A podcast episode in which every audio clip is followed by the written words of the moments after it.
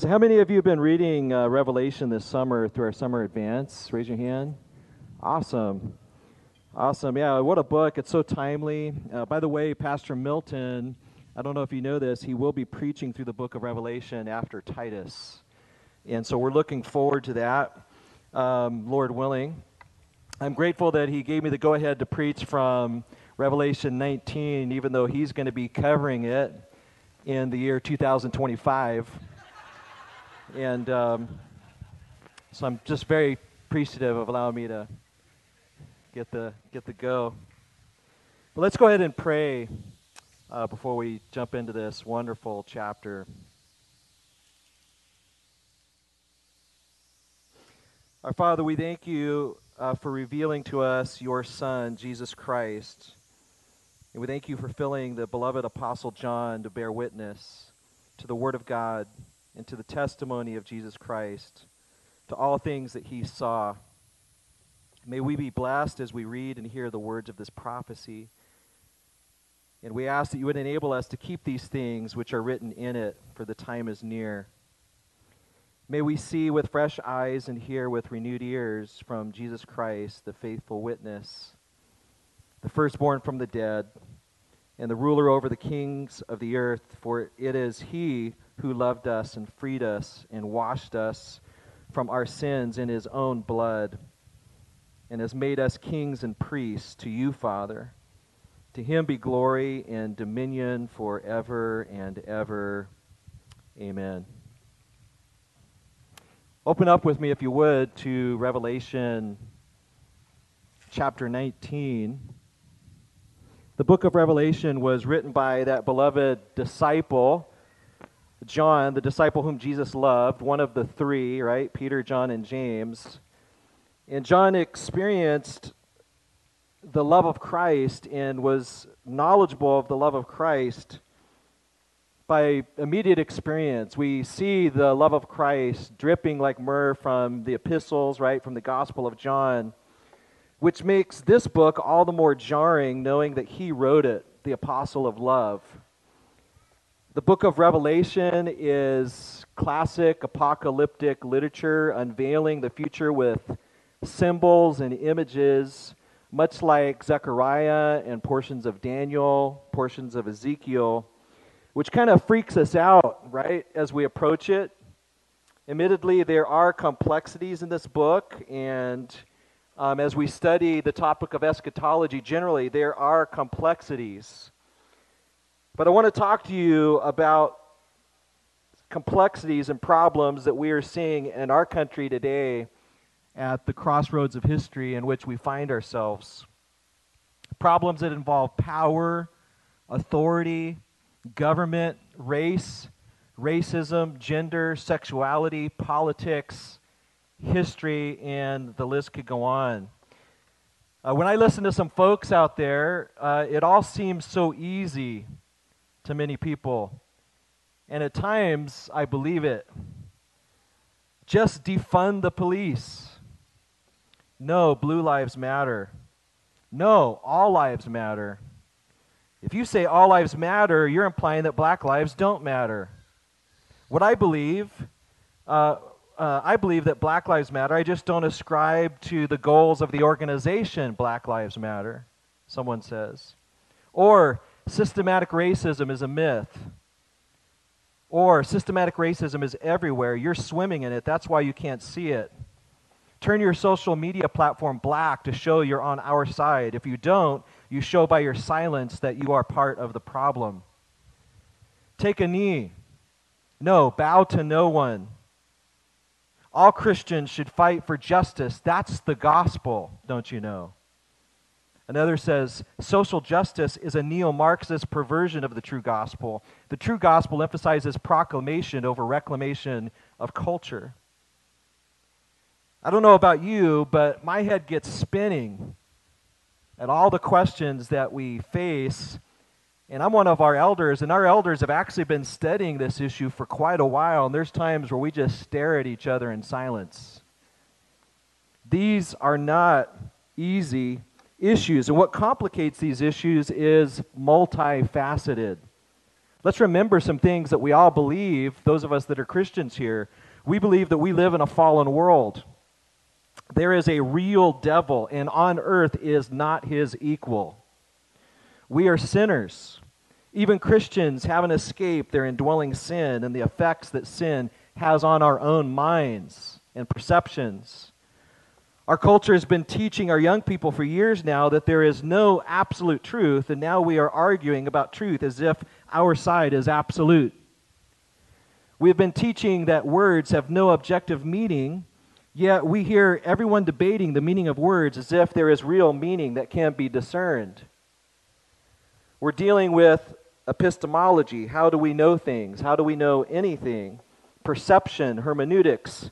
Amongst Christians, our millennial views factor into how we are interpreting Scripture, and it affects concepts like justice and the kingdom. And it can feel so complicated. Sometimes it feels like we're walking into a murder mystery in the middle of the movie. You don't know what's happened before, you don't know how far into the movie you are, and you don't know where it's going. I don't know about you, but since we've been on quarantine, I've been on a Columbo kick. I know everybody is kind of watching their favorite movies and films. One of the things I like about Columbo is you see the murder before Columbo go- does. I know murder is disturbing, but go with me here and you know he's going to figure it out. You're just waiting to see how he's going to figure it out. Uh, you get to see what he sees, you get to hear what he hears. And it's not a show that's built upon suspense, right? It's more about, it's more built around the familiar tactics that Columbo uses to trick bad guys who underestimate his abilities and fall into his humble gamesmanship, right? And I just discovered this in many episodes. You know when Columbo has figured out who the murderer is when you hear the tune, This Old Man. This old man. Da, da, da. Whenever he whistles that or you hear it, you know Columbo's figured it out. That's what I like about the book of Revelation, by the way. You already know who's going to win. The apocalypse is scary at times, it's awesome, it's beautiful, it's horrible but there's no doubt how it's going to end after all. It is finished. As believers, when life gets complicated, uh, when we feel our love growing cold because lawlessness abounds, when you find yourself saying, How long, O Lord? When we find ourselves fearful, troubled, and even despairing, it's important to go to signposts that have been left for us by our Lord Jesus Christ. One of those signposts is the cross, where Jesus declared, It is finished. Another is the resurrection. Another is the ascension, where Jesus promised he would return, right, for his bride. In Revelation chapter 19, the main signpost we see is the second coming of Christ. And there is no doubt who wins. In this book, the beloved apostle reports to us what he has personally seen and what he has personally heard. Remember, in the first epistle of John, he says this that which was from the beginning, which we have heard, which we have seen with our eyes, which we've looked upon, and our hands have handled concerning the word of life. He saw and heard Christ in the first advent and then he is taken up into the heavenlies, as it were, to see into the future, the second advent. In the book of Revelation, you see the word, the phrase, I heard 24 times. That's five times more than you see that phrase in any other book. And I saw 34 times. The next closest book is Ezekiel that has that phrase 10 times. And so, what we have in the book of Revelation is John telling us continually, I heard, I heard, I heard, I saw, I saw, I saw. And these things are certain. Revelation 1 3 says this Blessed is he who reads, and those who hear the words of this prophecy, and keep those things which are written in it, for the time is near. So this morning, we're going to read and we're going to hear and we're going to see with John's eyes the future. And as we do so, we're going to see that Christ wins the battle. Martin Luther says in his famous hymn, He must win the battle. That's a English translation of German into the Elizabethan English that basically means it is certain he will win the battle. And so we're going to look really at five things that the beloved apostle saw and heard, which will bless those who read and hear them and, and keep them knowing that the time is, is near. You are meant to be blessed by this book. You are meant to be blessed this morning as we see and as we hear what the Apostle John has to tell us. Let's look at these five things together, starting with the first. Number one, John heard a roar of hallelujahs because of the judgment of the great harlot.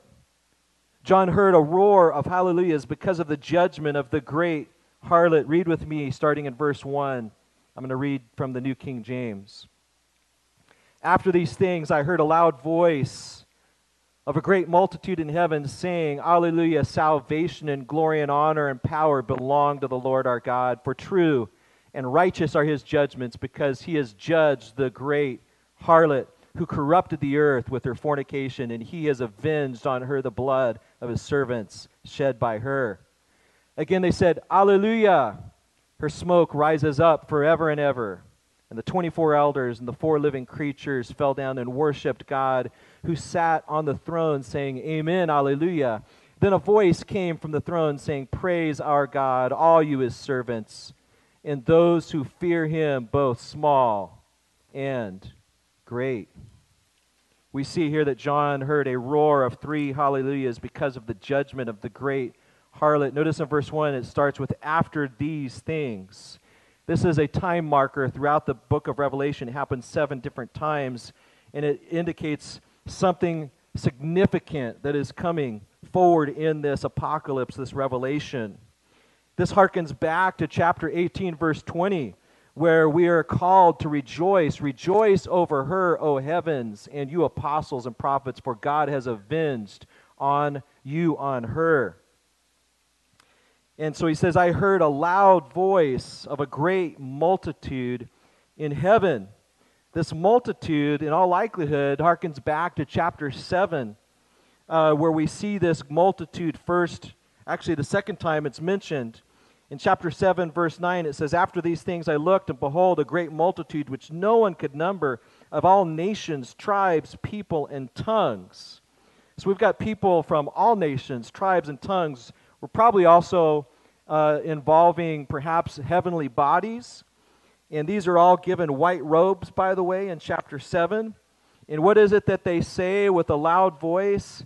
They say, Hallelujah. Can I get a hallelujah? Hallelujah.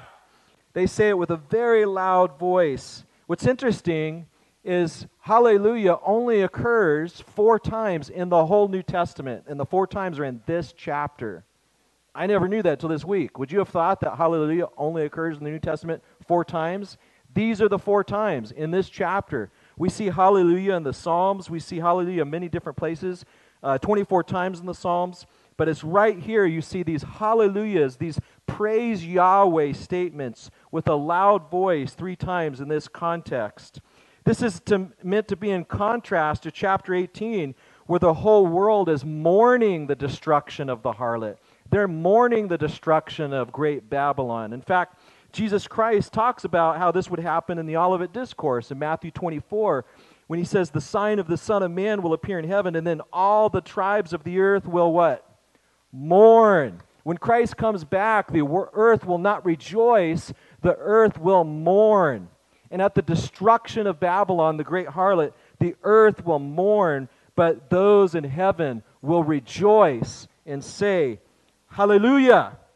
Salvation and glory and power belong to our God.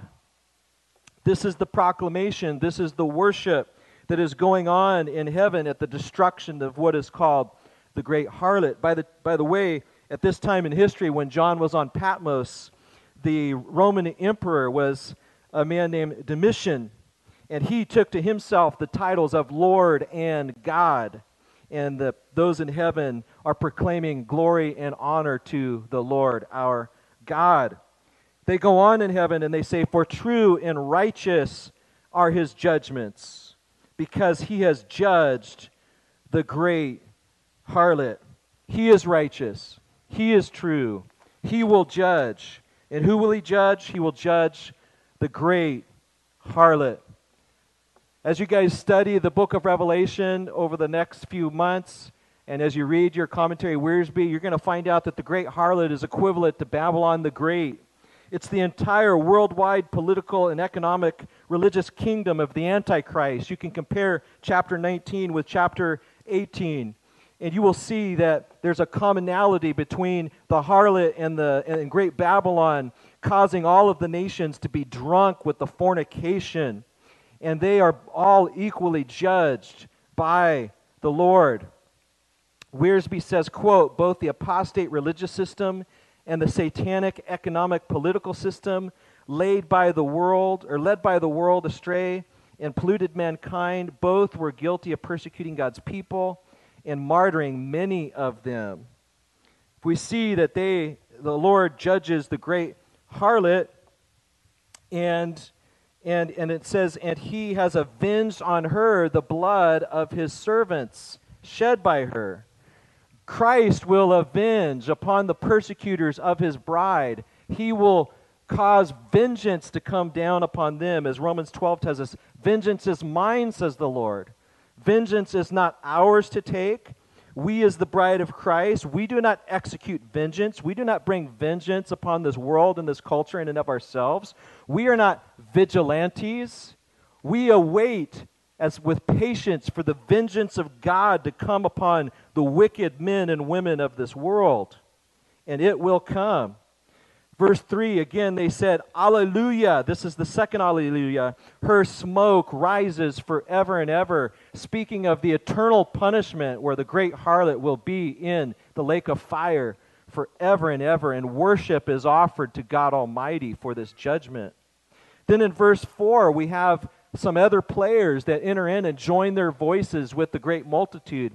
Uh, it's described as the 24 elders in verse 4 and then later the four living creatures. I'll let you guys study on your own. I'll just say that the 24 elders are more than likely uh, 24 redeemed human beings around the throne who represent the rest of the redeemed. This is almost certainly the church. In the New Testament, elders is a church office. In the Old Testament, 24 uh, Levitical priests would represent the rest of the Levitical priests in David's kingdom. And while there is debate on this issue, in all likelihood, it's a reference to 24 representatives of the church who also fall down. Notice what they do.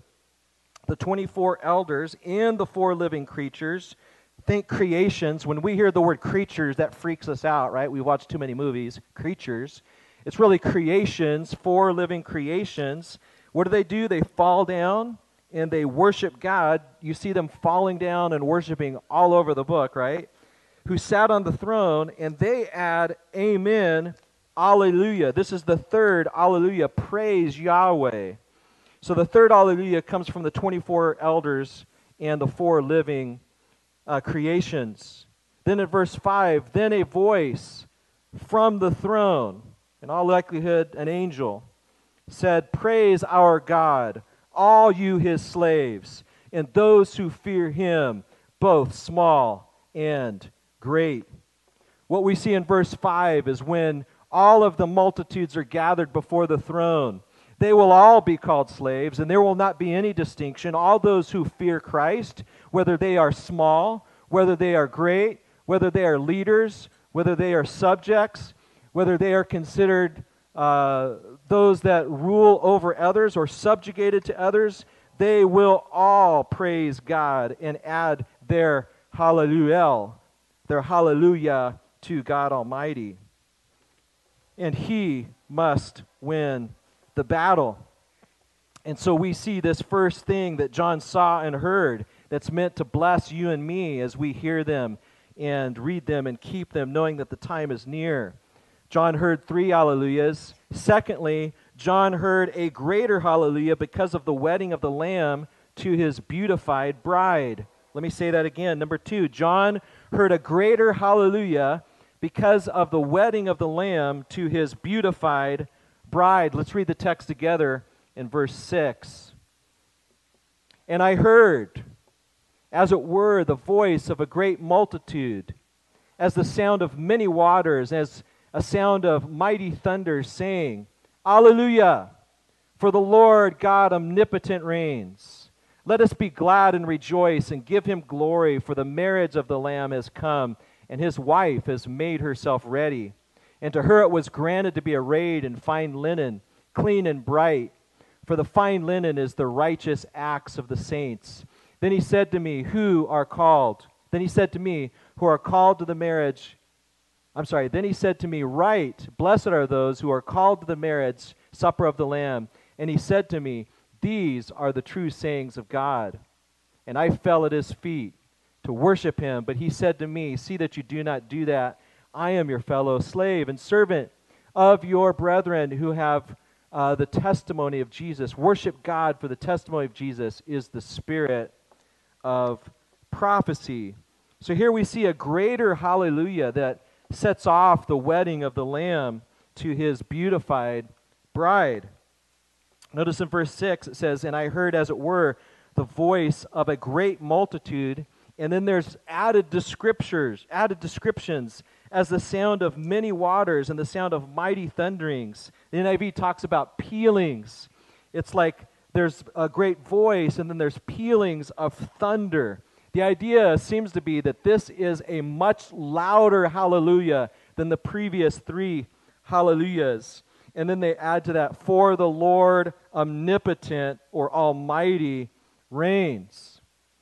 This God, this Lord, He's not an aristocrat.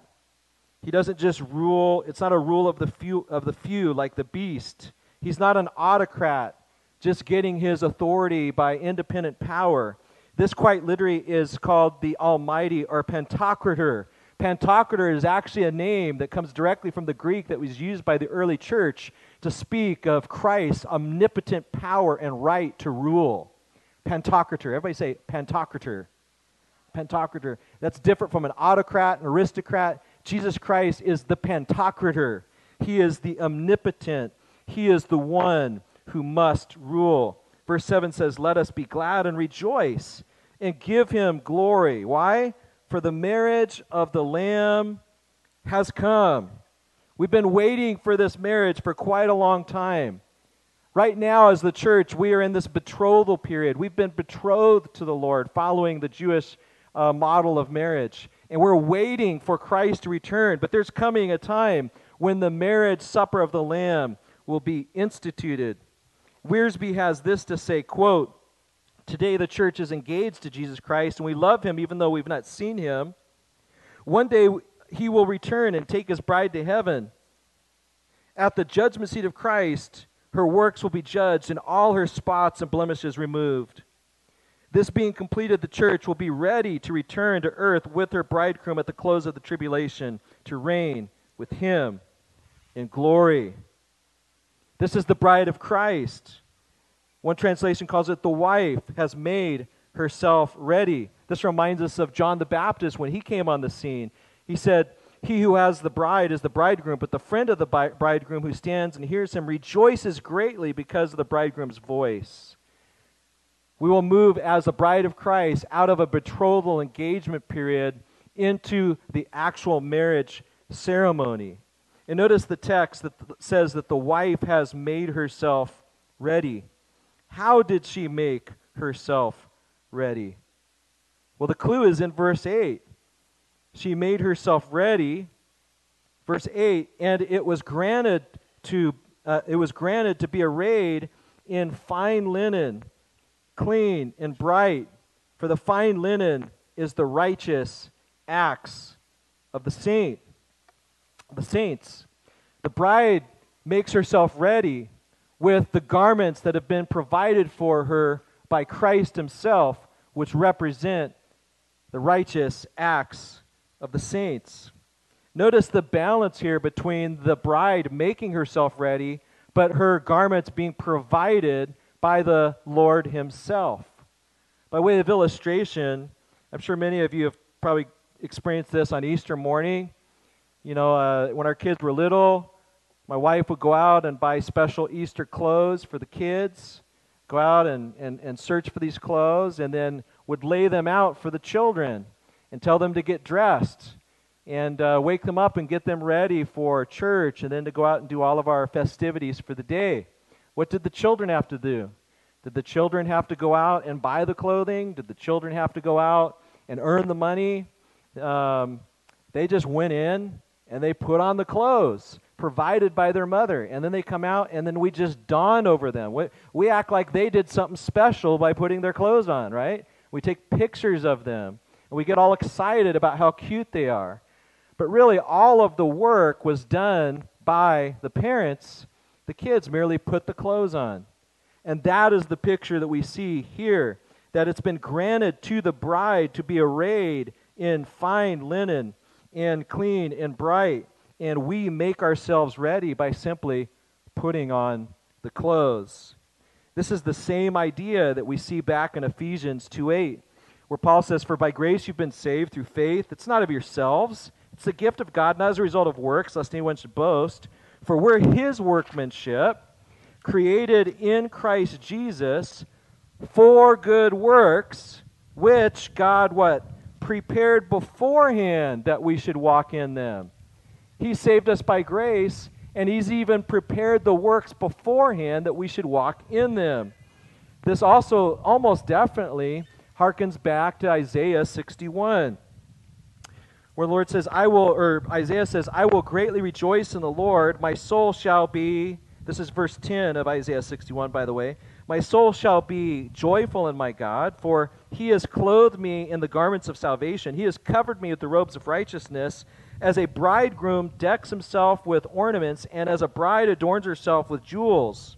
For as the earth brings forth its bud, as the garden causes the things that are sown in it to spring forth, so the Lord will cause righteousness and praise to spring forth before all nations. God causes righteousness to spring forth before all nations.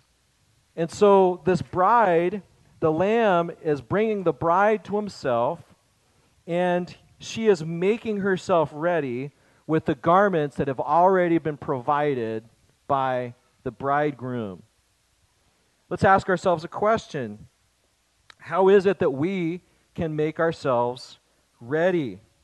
Well, first of all, you want to make sure that you're actually part of this thing called the bride. You want to make sure that you're in the bride and that you are ready for the wedding by believing in Jesus Christ, that He died on the cross for your sins. He lived the perfect life that you could never live. He was raised from the dead and He's coming again, and you believe by faith. You, you, you call upon Him to save you from your sins. Remember, there's that parable in Matthew 22 where somehow someone gets into the wedding feast who did not have a wedding garment and the, the Lord of the feast says, What are you doing here? And there's no compassion at that point.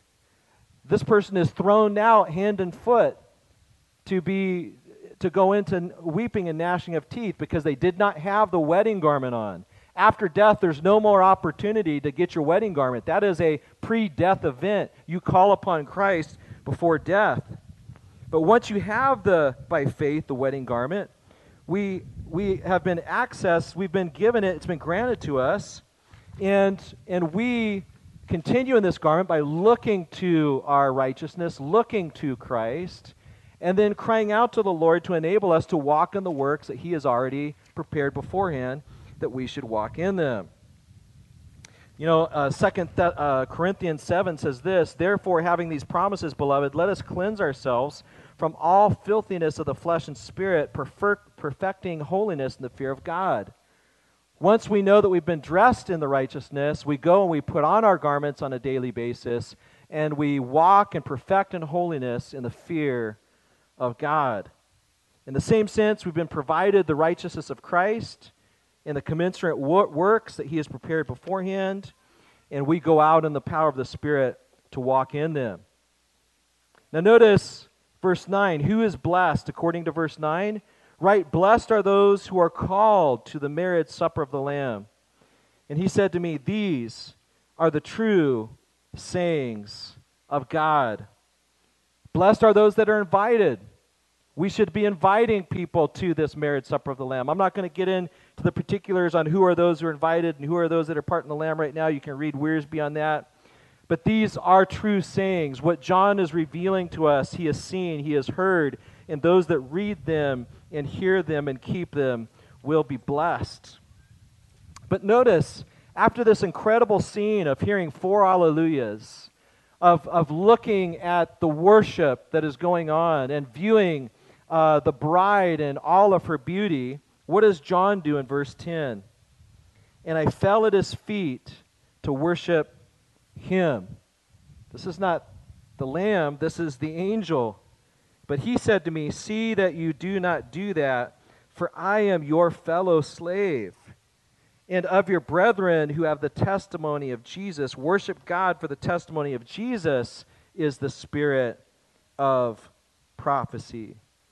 If we're not careful as we look out, uh, even at the bride of Christ and even at the teachers of Christ, as we look out and we consider the, the amazing things that God is doing with his people and through his pastors and, and his apostles, there can be a temptation to bow to them to idolize people that are just creatures and servants rather than to look to the coming lamb and warrior. And so John is gently rebuked by the angel to, to look to Christ and to realize that what's the true spirit of prophecy? What's the essence of prophecy? It's the gospel. It's the testimony of Jesus Christ. That is what we're looking to. Don't look to an angel. Don't merely look to men. Look to Jesus Christ. Let me just say at this juncture that any theology and any philosophy that does not leave you looking to the testimony of Christ is not worth its weight in salt. If you're looking at a political system, if you're looking at a philosophical system, if you're looking at a theological system that does not leave you gazing at Christ, get rid of it. Get rid of it. Look to Christ. If your philosophy, if your politics, if your theology is not causing you to fall more in love with Christ, if you find yourself bowing to the philosophy, bowing to the system, bowing to the man or woman instead of Christ, get rid of that idolatry. That is not going to bring you blessing. That is not going to bring you happiness. Repent of it, but no, there is a gentle rebuke here, and we can repent of our idolatries, those of us in Christ, right? It's about Jesus.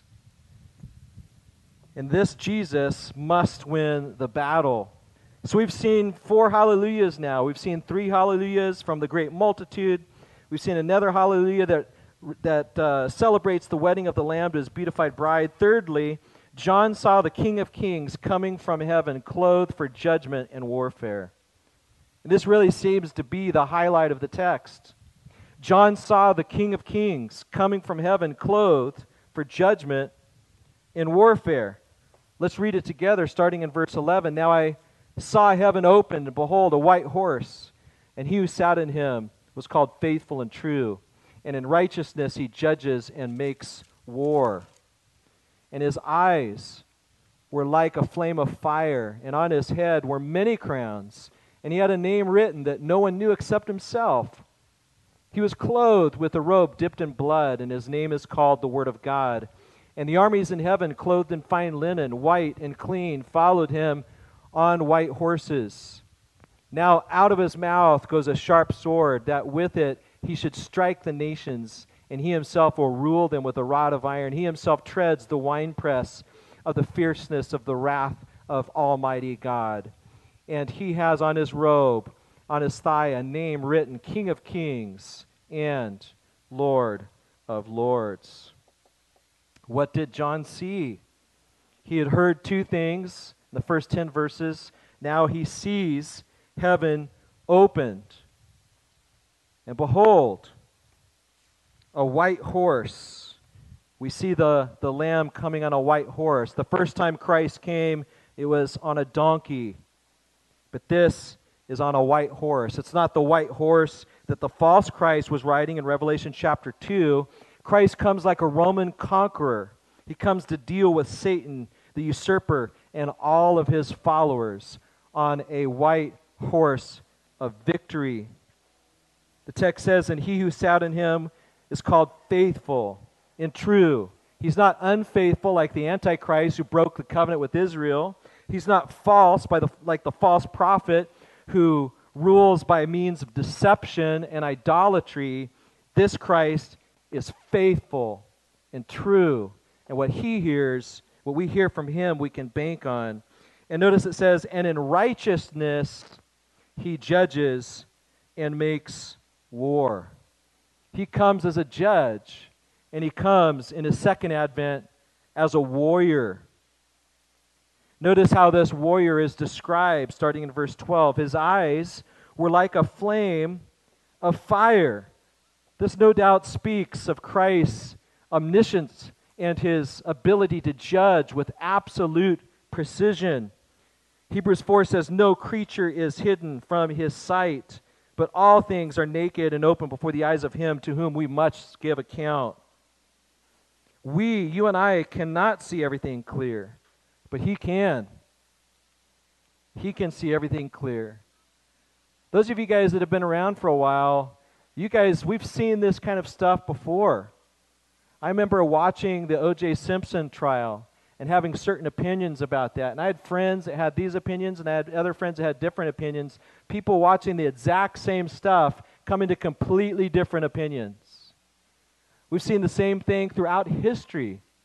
The people will watch the same event. If we were to see an accident here in the parking lot and all of us saw that accident, you'd probably have different perceptions on how we should interpret the event.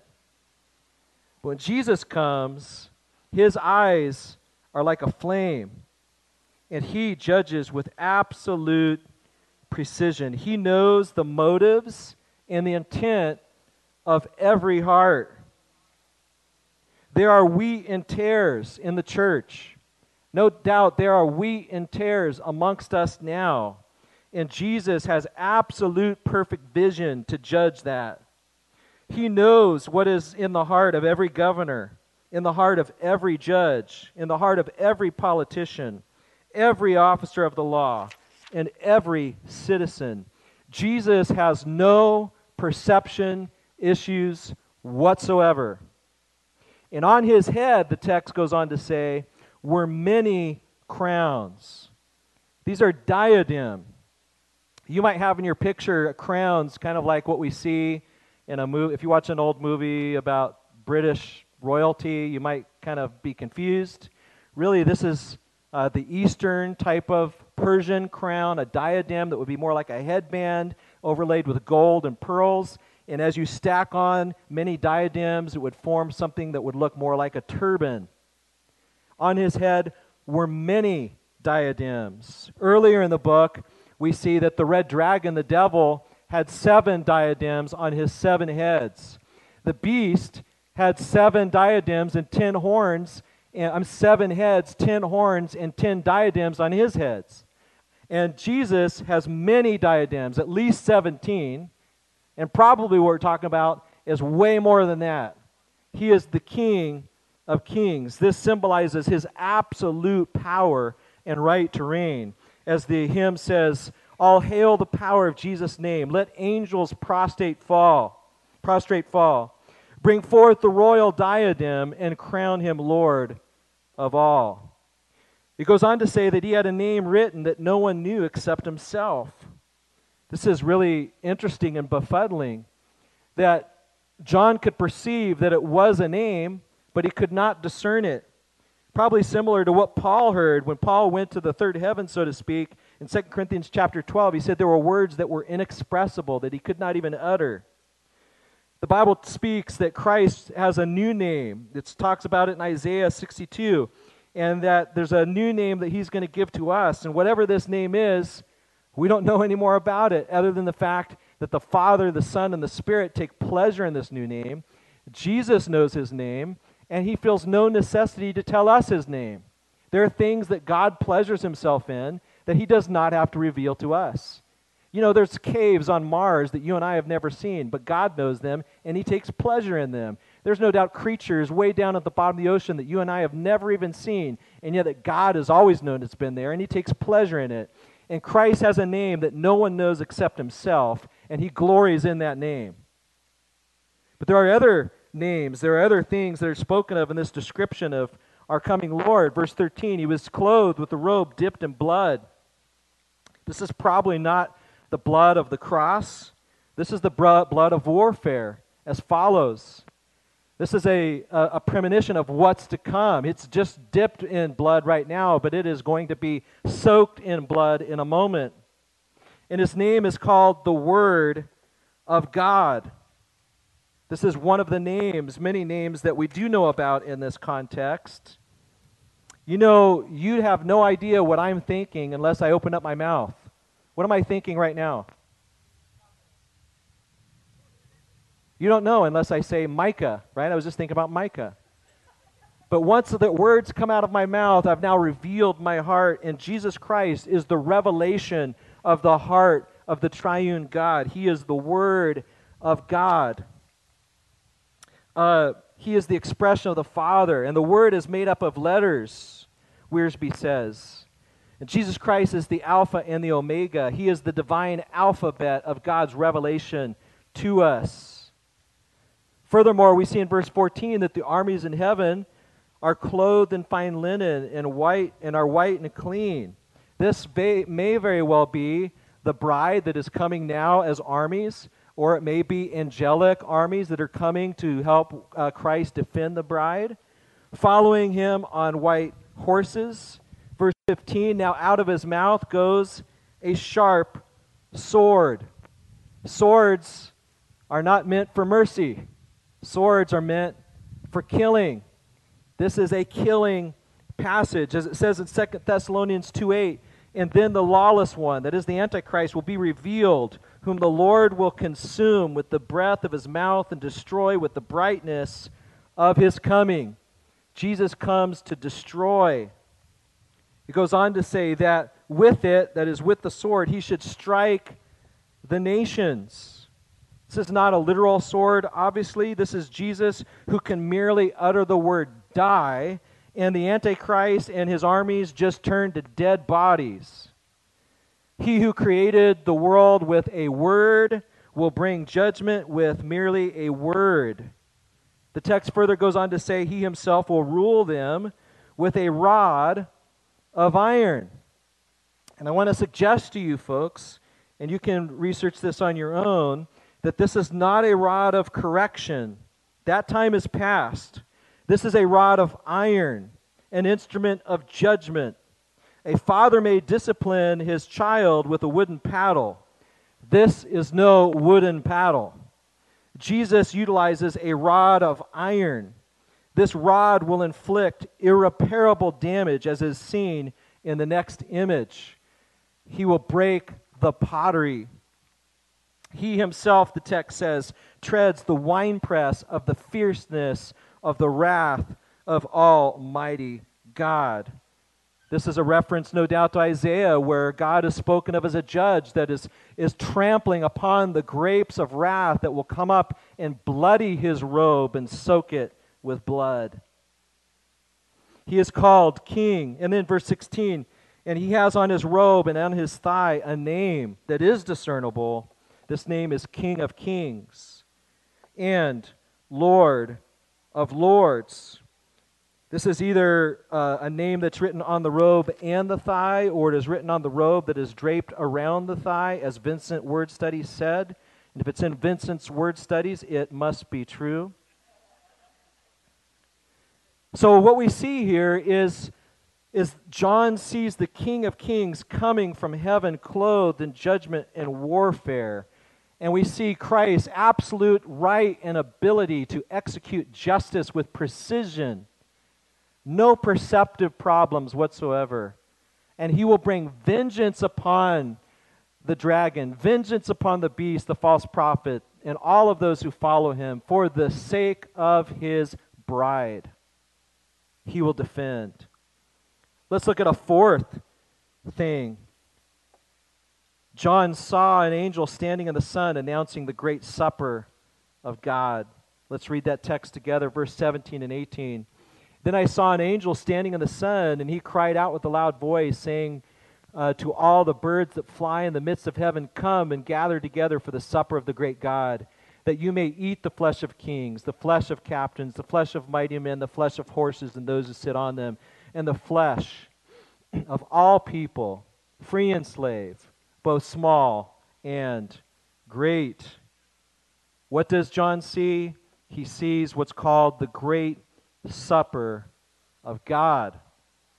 An angel is standing in the sun, and he cries out with a loud voice, and he's calling for the birds. I like the King James, the fowl. He's calling for the fowl to fly in the midst of heaven, saying, Come and gather together for the supper of the great God. This is no doubt contrasted with the marriage supper of the Lamb. You've had the harlot contrasted with the bride. You've had the marriage supper of the Lamb. Now you've got the supper of the great God.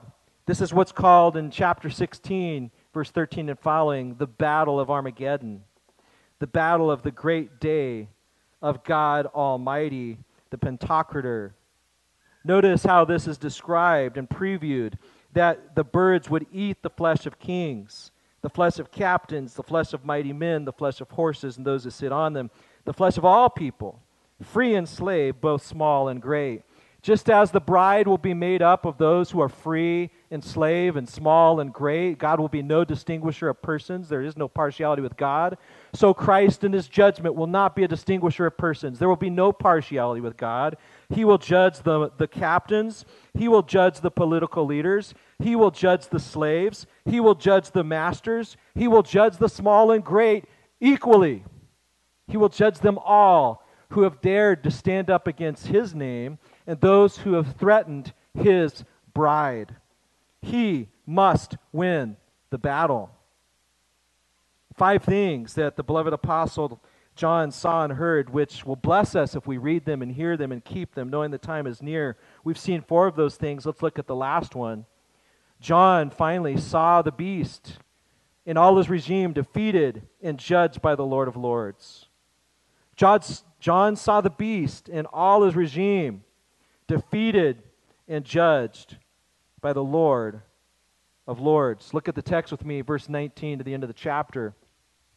And I saw the beast, the kings of the earth, and their armies gathered together to make war against him who sat on the horse and against his army. Then the beast was captured, and with him the false prophet who worked signs in his presence, by which he deceived those who received the mark of the beast and those who worshipped his image. And, and these two were cast alive into the lake of fire, burning with brimstone. And the rest were killed with the sword which proceeds from the mouth of him who sat on the horse. And all the birds, all the fowl, were filled with their flesh. What does John see? What is the outcome of this war? He sees a beast. This is the Antichrist. He sees the kings of the earth, the system that follows the Antichrist. He sees their armies, the political systems gathered together to actually make war against him who sat on the horse and against his army. No doubt the bride of Christ. There is a, a great battle here between Christ and his bride. And really, this is not a battle. This is an execution. This is an execution that is laid out before us on the pages of Scripture. Notice Christ's tactics. Well, first of all, in verse 19, who's the aggressor here? Who's the aggressor? The beast, the kings, the armies. They gather together to come make war. They refuse to bow the knee, and they actually dare to come make war with Jesus Christ. And so, what will Jesus do? What are his tactics? Verse 20 the beast was captured. The Antichrist is captured. And with him, the false prophet, the religious leader, is captured, who works signs in the presence, in his presence, by which he deceived those who had received the mark of the beast and those who worshipped his image. So he captures the leaders, he cuts off the head. And now the system doesn't know what to do. Notice that the rest that are in the wake of the beast and the false prophet are described as those who have received the mark of the beast and those who worship his image.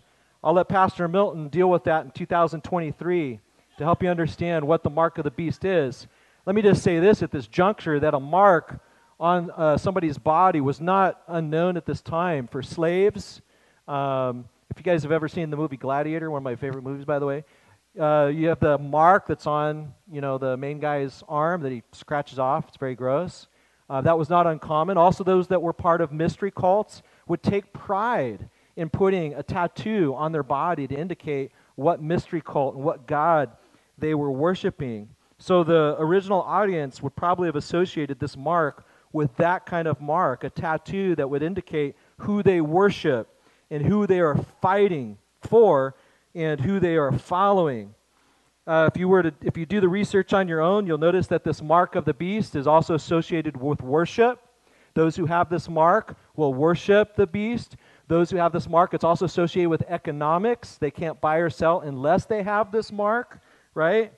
And in some mysterious sense, it's associated with the name of the beast, which is also somehow associated with the number 666, which many commentators indicate that we in our time probably have no idea how to discern that, but the future generation will probably be able to figure out how to discern those clues once they actually see the Antichrist during the tribulation.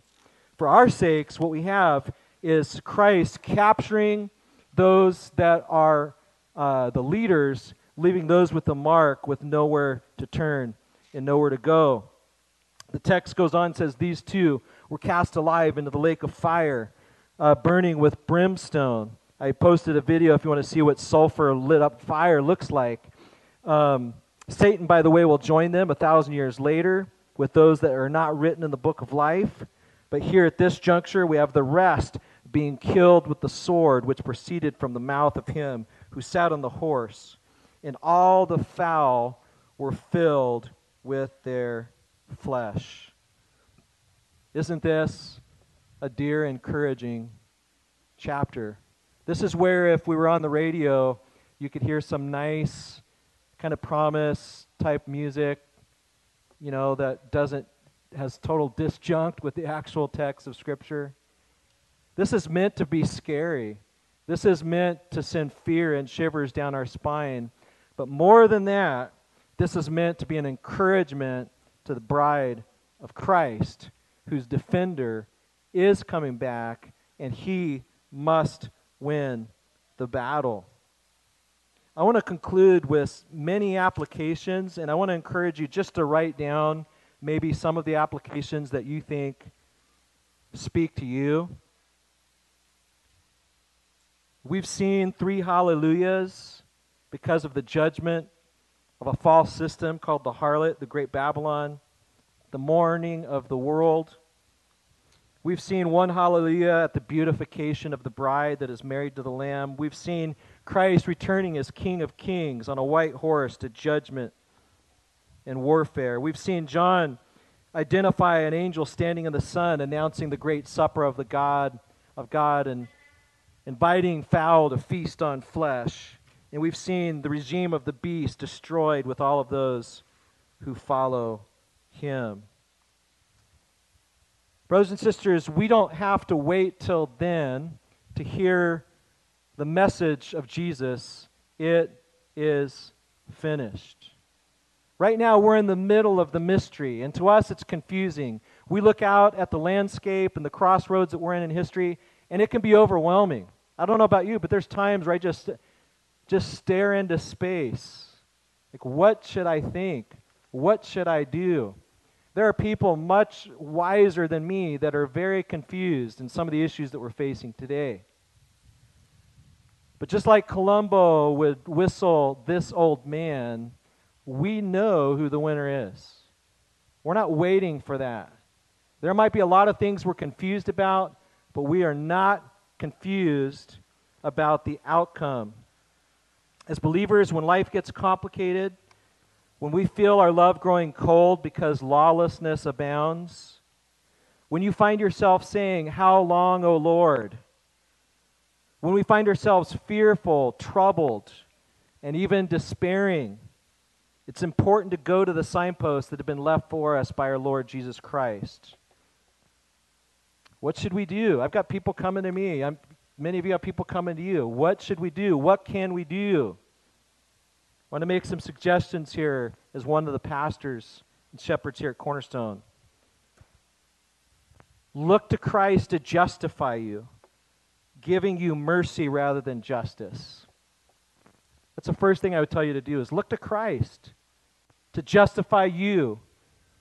Because truth be told, if we all got justice, every one of us here would be with those with the mark on the forehead and the right hand. We would all be executed by the sword that comes out of the mouth of the righteous Lamb of God because he can peer into every one of your hearts and my heart too. And if Christ were to look at your heart and my heart and judge us by what we deserve, none of us would survive. Look to Christ to justify you and give you mercy. Look to Christ to love you so that the love of Christ will compel you to go out of love and work out of love rather than legalism, guilt, and self righteousness. There's a lot of self righteousness in our culture right now. And the reason it's out there is because people are not experiencing the love of Christ for themselves. They haven't been brought down low to understand their own sins and brought up by the love of Christ. It's the love of Christ that will compel us to go out and do ministry the way Christ wants us to do ministry rather than out of legalism, guilt, and self righteousness. Look to Christ to grant you the ability to walk in the works that He has already prepared beforehand for you, that you should walk in them. We have works to do. And guess what? The path has already been laid out before us. Look to yourself before you look to others. As Jesus told Peter when he was looking back at John, he says, You, as for you, you follow me. Take the log out of your own eyes so that you can see clearly. You know, we've heard a lot, we've seen a lot about murder and this and that. The Bible says, Jesus says, you should not murder. The Bible says you should not murder. But I say to you, if you have anger in your heart, or if you say, you fool, you're worthy of judgment. There is a whole lot of heart murder going on right now. See the bride the way Christ does in all of her beauty. I want to encourage you with this. Those of you that are in Christ, you are the bride of Christ and you are viewed in a particular way by Christ. And he is jealous for you. And it does not make him happy when the enemy accuses his bride. And he will rise up and defend his bride in the end.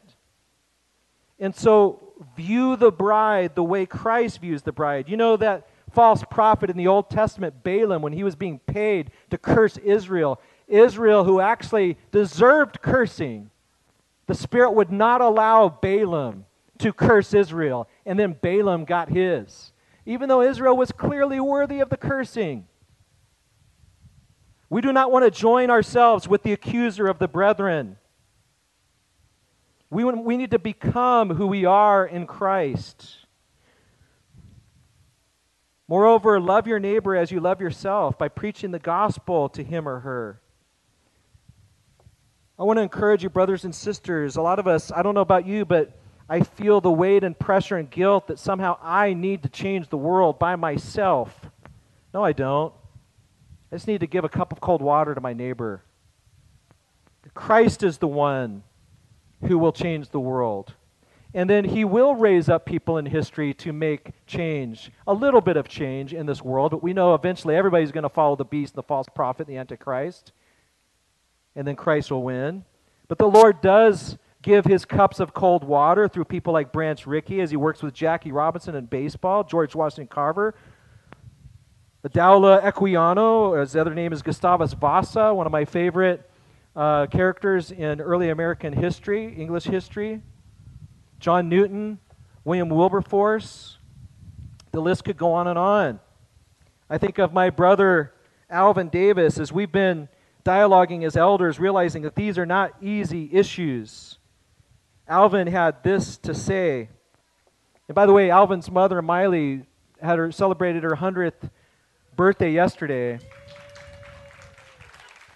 Miley, born in 1920, has, has been a, a long-standing citizen here in Riverside, and they were part of the civil rights movement back in the 50s and 60s. They've seen a lot of change in Riverside. She saw her, her, her son go play baseball for a league that used to not allow blacks. She saw her son marry a white woman, and there were people on both sides of the family that weren't overly happy about that. Alvin had this to say in one of our meetings recently quote, We need to remember at Cornerstone to celebrate the good.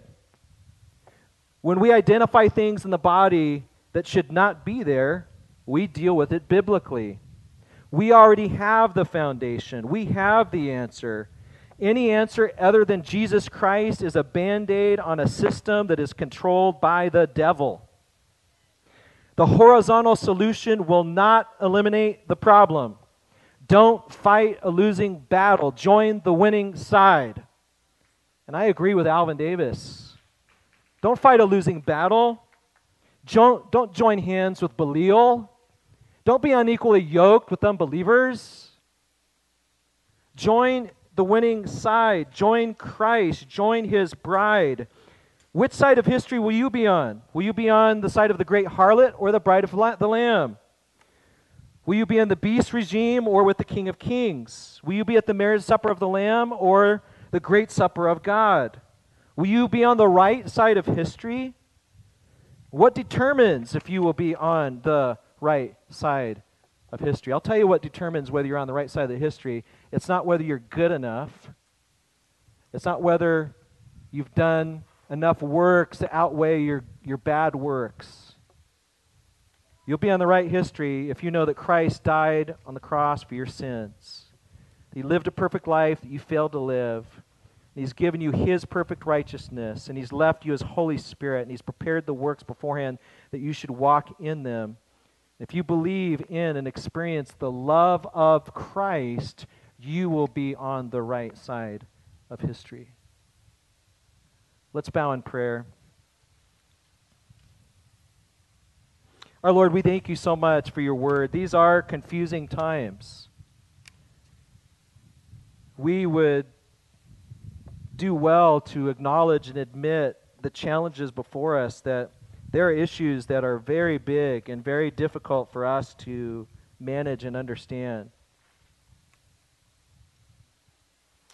Lord, we are merely finite men and women that have limited knowledge, limited perceptive abilities. We're still hampered by the devil and the world and our own flesh. Our minds sometimes are warped by our own remaining sin.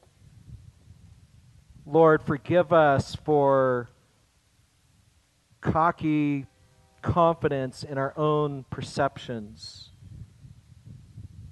Humble us, Lord. Help us to see that we do not have the eyes that you have. We do not have the handle on history that you have. We do not have the knowledge and the ability to judge and discern things the way you do.